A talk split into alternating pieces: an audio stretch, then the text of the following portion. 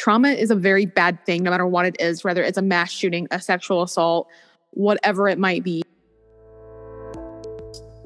Hello, and welcome to Mirror Talk. We have moments where we just have to pause. Just pause and take a break and reflect on life. Remember, you are strong, you are enough, you are capable, you are blessed, and you are loved.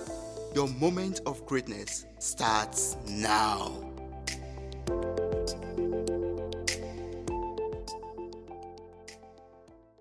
Today, I am grateful to learn more about PTSD from a sexual assault survivor, a mental health advocate, and a supporter of the American Foundation for Suicide Prevention, whose goal is to reduce the rate of suicide.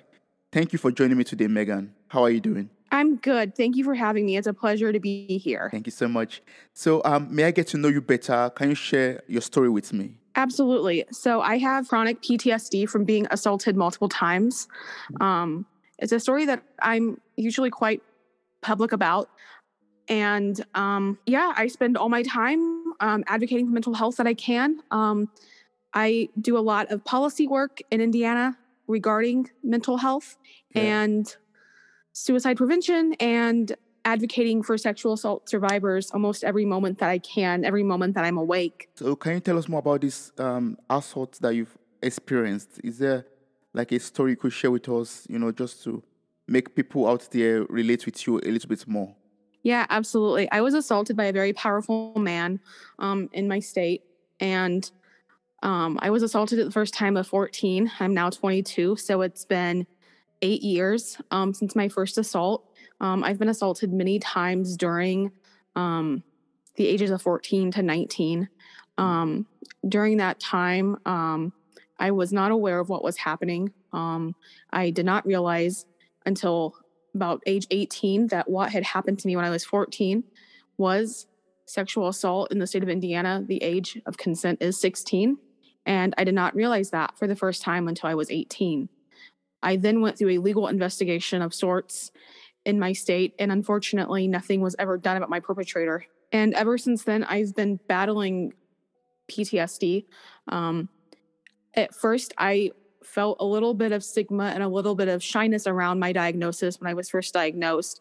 When I was about 19 or 20, um, I was scared. I didn't really know. Um, I thought PTSD was only something that veterans got from being in the military. I honestly, I was confused. I didn't know, and I never wanted to share my diagnosis. Yeah. Let alone did I know that the next two years of my life would be spent to advocating for survivors that have been through traumatic things, such as sexual assault. Mm-hmm. Um, and so, like I said, I'm very public about my story. I'm very public about my recovery. Yeah. Um, and I'm grateful for that, even though sometimes it is hard.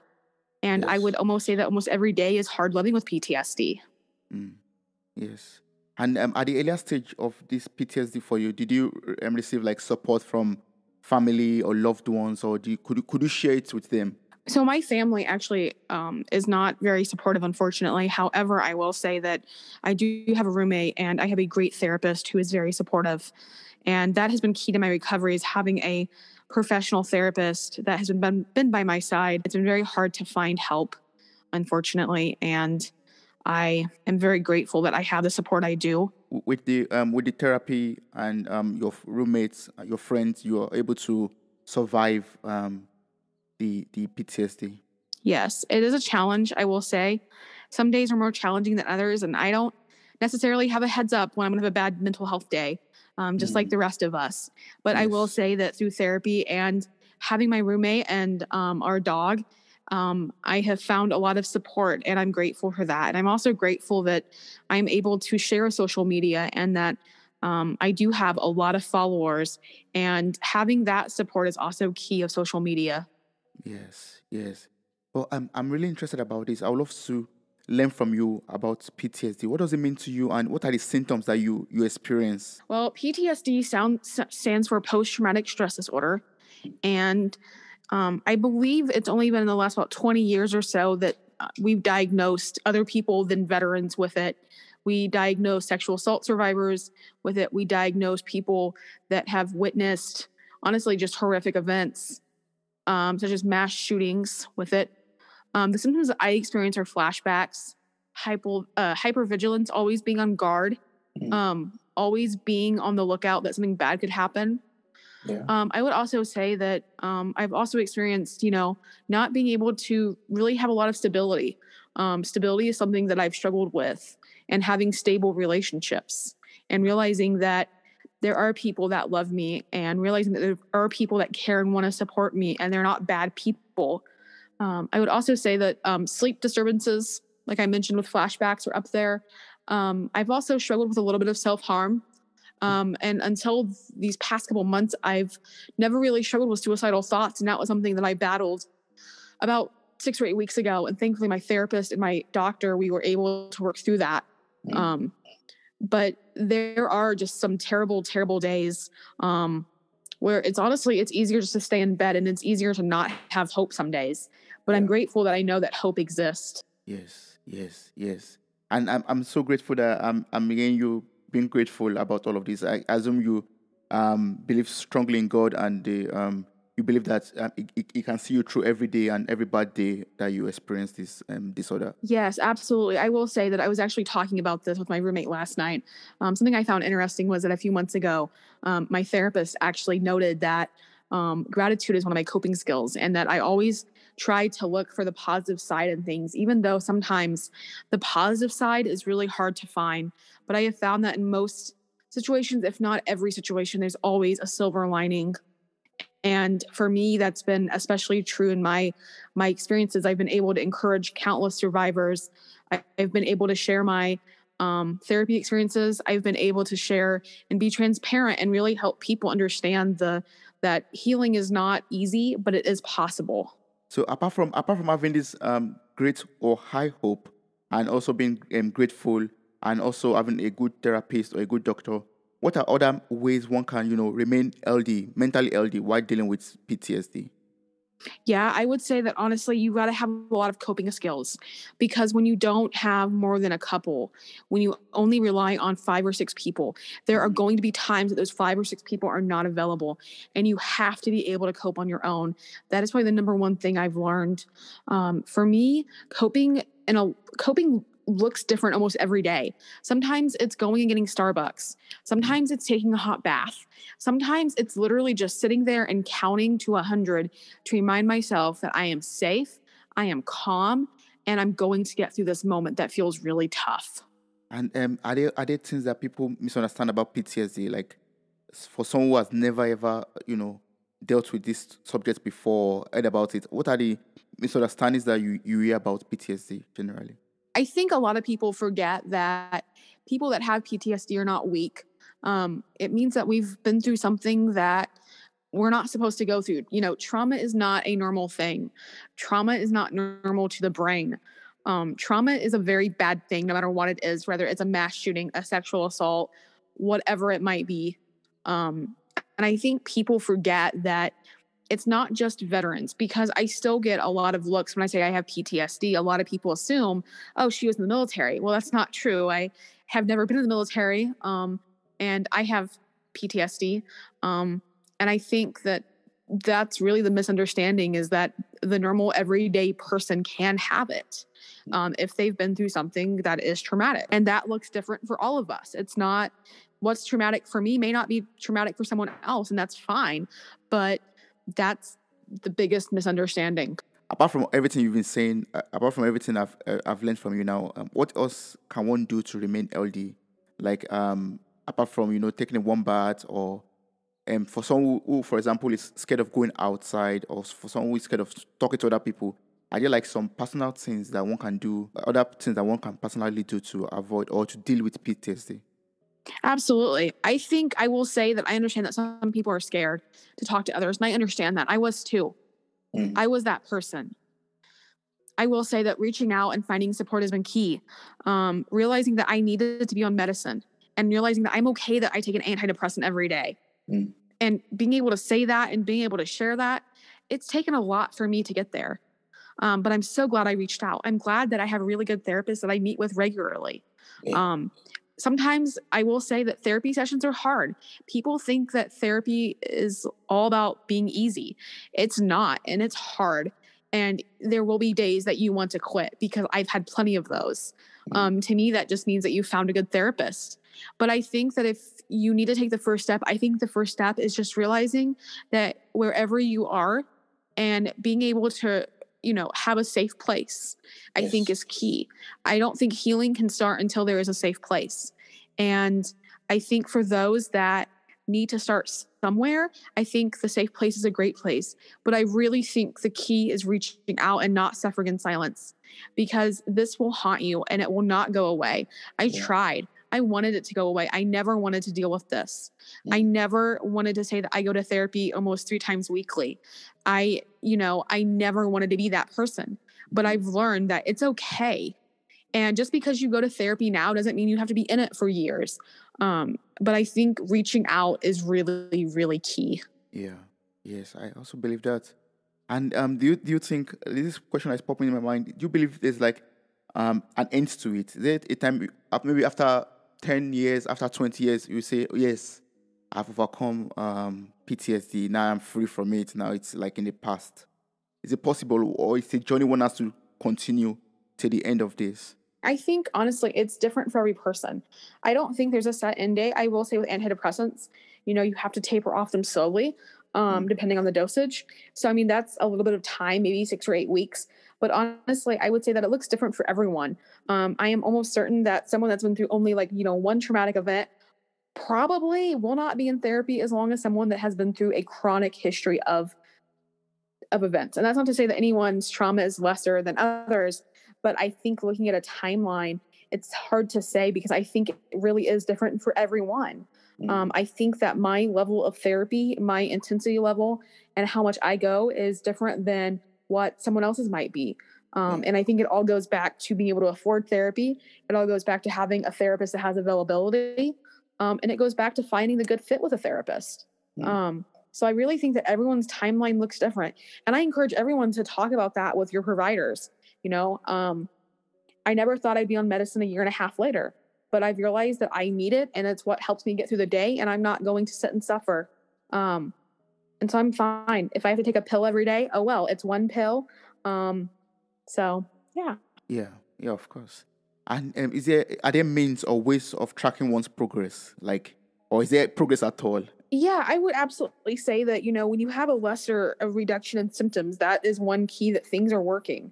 Mm. Um, you know, and something I recommend to people I talk to, if they're going to therapy twice a week, you know, cut down to once a week, then cut down to every, you know, once every two weeks, then go once a month. I never recommend stopping things cold turkey. I think that's a recipe for disaster, um, regardless of medication or therapy. Um, I think that if you're getting to a good point where you can, you know, deal with these things on your own, your flashbacks are reduced, you know, you're not as anxious about the traumatic event anymore, and um, then start having that conversation with your provider about, okay, we've gotten to a good point. Let's talk about cutting down these sessions. And like I said, maybe that's once a week, maybe that's going down to twice a week, whatever it might be. You sound to me like someone who um takes um you, you sound to me you sound to me like someone who places a very high priority on on your mental health. Yes. Yes, and um, I would love to ask: Is there like days or weeks or moments that you feel down, or you feel like, "Wow, I'm I'm I'm I'm, I'm in the cold"? And um, the question actually is, how do you come out of this situation and say, and bounce back and say, my mental health is my highest priority. I have to feel I am. I'm going to be happy. I'm going to be strong. I'm going to pull through. Absolutely. I think people that have PTSD, um, I think we have an over resiliency. I know, I know for me, I um my therapist has said that I'm the most resilient person he's met, and I I wear that with a pride, a badge of pride most days. But Mm. I will say, I think that that comes at a cost. Um, I think that we have to have the days where we're not okay. Um, I think we have to have the places where we can let our emotions out because I think for me, PTSD is really about times that we were too strong and we had to be strong to get through the moment but then we have to not be strong to work through those moments um, i know for me a safe place is my is in my therapy sessions i can do whatever i want i can cry i can laugh i can do whatever i want Mm. it's a place to not be okay and i'm thankful for that Great. That's great. So yeah, um, uh, having a place, having a safe place is actually very important. And as you have understood from you, it, it is okay not to be okay. In some, as in, on some days, it's okay not to be okay. Absolutely. And coming out of those days, it's hard. I recently have went through a really tough bout in my therapy. Just it's just we've had some tough issues and mm-hmm. I've had to remind myself that um at the end of the day, it's not about, you know, moving mountains in session. Sometimes it's about just getting through the session or just getting through the day because we're going to all have tough days and we just have to get through them and just hang in there as best as we can. As a mental health advocate, what are the measures, what are the things that you are passionate about or doing for other people that, um, to improve their mental health? Absolutely. Well, I think for me, one area has been social media. I've, I share a lot of my story there. I share a lot of my struggles, and I also share a lot of the good things that happened there. Um, I think being open, I think that's a different thing. I don't think a lot of people are open on mm-hmm. social media about their struggles. And I think for me, that's proven to be the number one way to make a difference. Um, I think that I, um, that pushing for different laws at the state level, um, I've been very blessed and I have that experience. Mm. I've been able to work with quite a few different nonprofits in the area to work on mental health legislation. Um, I'm one of those that I don't believe that more laws are a good thing necessarily, but I think that anything we can do to raise awareness is a good thing about mental health. So you are you're using your platform, your social media platform, to ensure that every every other person you hears about your story and also could feel like um, involved or important, on and so also improve their mental health in a way or, or two possible from your story. Absolutely. Earlier you mentioned self harm, and um, I'd love you to like talk to me about this. I went through kind of a dark period in the last couple weeks, and it was one that I didn't really see coming. Um, it was brought on by a lot of different life circumstances. Mm-hmm. And I'm very grateful that my therapist was working hand in hand and we were constantly, you know, talking about it. We were talking about things to do in a crisis. Um, and that conversation was hard to have. Um, but I'm grateful that we had it. And I'm ultimately grateful that I had a team of professionals around me almost constantly um, that was helping me adjust medication or whatever it might be. Um, and I really feel like um, that's how I got through the tough phase mm. of I didn't want to live anymore. Um, I just I went through this really tough part, and so I think it was just having my doctor and my therapist and knowing that at the end of the day we're all working hand in hand for the betterment of myself. That's good. I mean, one thing I've I've, I've gotten from you now is having a strong support system. It's very is very important. It's very vital.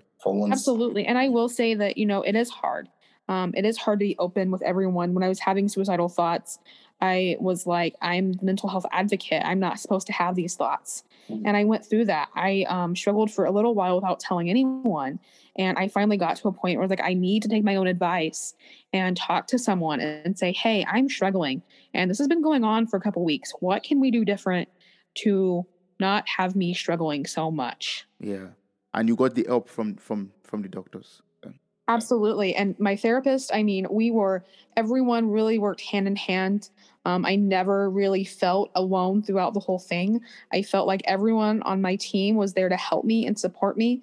And my roommate was supportive. We came up with a couple safety plans. Mm. Um, yeah. So you mentioned um, safety plans. Uh, what kind of safety plans did you come up with? Absolutely. So my therapist and I came up with a list of safe places, safe people to call in a moment of um, crisis. Um, mm. we also took sharp things out of our apartment for a while. Um, mm. again, and all of this was really a pride thing. It was hard um, for me to adjust. Um, it was hard to know that um, we had to take steps. and some of them were that I didn't have control of my medication. Mm-hmm. some of them was that we didn't have sharp things around. I made sure that whenever I had an urge to self harm or whatever it might be, that I talked with my roommate and let her know, hey, I'm struggling. You know, can you distract me?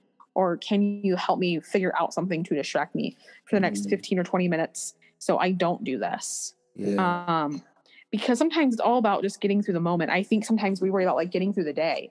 Well, you have to get through the next minute first. And then once you get through the first minute, you can get through the next minute. And it sometimes it's just taking it minute by minute by minute. So um on your on your Twitter page, I found this American Foundation for Suicide Prevention. Can you tell me more about this and what are you doing to support this foundation? Absolutely. So I do my best to um, support any mental health organization out there, but specifically for American Foundation for Suicide Prevention, it's a it's a cause that has hit close to home this year. I've had several colleagues that have committed suicide Um, and I've had several um, friends that have also committed suicide, mostly due to the pandemic and the stress of that. Um, and so this year it's hit, like I said, a little bit closer to home. Mm-hmm. Um, I've um, spent some time um, writing some policy for them. I've also spent some time um, fundraising for their walk that was in my state. Um, it was virtual, but um, I I feel like they have a really good foundation of resources, and especially for those of us that have lost loved ones due to suicide, they have some really great resources um, in connecting and um, material just to get through those really challenging times of losing a loved one due to this awful thing. So you, you mentioned of you know losing people to suicide. And uh, you had personal experiences with this, right? Friends of, or friends or um, loved ones that you, you you lost to suicide, Yes. and hope that did not you know, hope that did not affect you in any way, like to pull you back in your journey of um, recovery. Um, sometimes um, it's hard when I struggle because I'm like I just criticize, um, you know, so and so for committing suicide, but I have started to understand the struggle again um, firsthand through my own struggles the past about eight weeks. Are, are there like support systems or support communities for people with PTSD or people that are you know struggling with PTSD, or and also for suicide survivors? Are there like you know set up plans or set up systems for them? And if not, um, what do you think can be done? You know, to support them in this in the daily minute to minute struggle. Absolutely. Well, I think um, the American Foundation for Suicide Prevention has some great resources um, for those struggling. Um, I am not aware of that many PTSD resources. Um, I will say I think the Veterans um, Veteran Affairs, um, the VA has some great resources. But as far as support groups go, I think those are a lot harder to find, unfortunately. Um, however, I would encourage anyone to simply just Google, um, you know, PTSD support groups in their area or survivors of suicide loss. Um, and like I said, the American Foundation for Suicide Prevention has some great, great links for those that are survivors of those who have committed suicide. And I, I'm also very grateful that you're making use of your platform to create awareness about um, about this, about you know PTSD, talking about your story, talking about the you know assault that you went through, and also you know being active in the community of you know mental health um, improvement. That's that's very good. That's very impressive. Absolutely. Thank you. So um, this this podcast is a um, it's just like a self improvement, personal development podcast, and uh, we we always you know talk about you know reflections and you know, because like a mirror, you can reflect through a physical mirror or through other means, through other objects.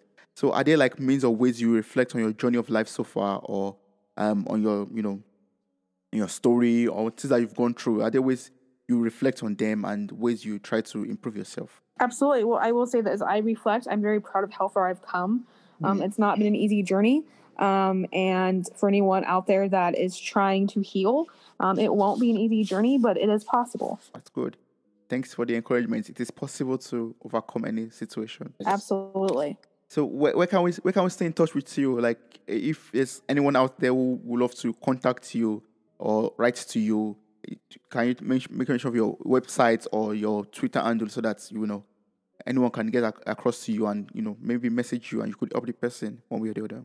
Absolutely. Um, I have a public Twitter account. And it is Megan Stoner, IN. Um, I also am on Facebook and I'm also on Instagram at the Meg16. at the Meg 16.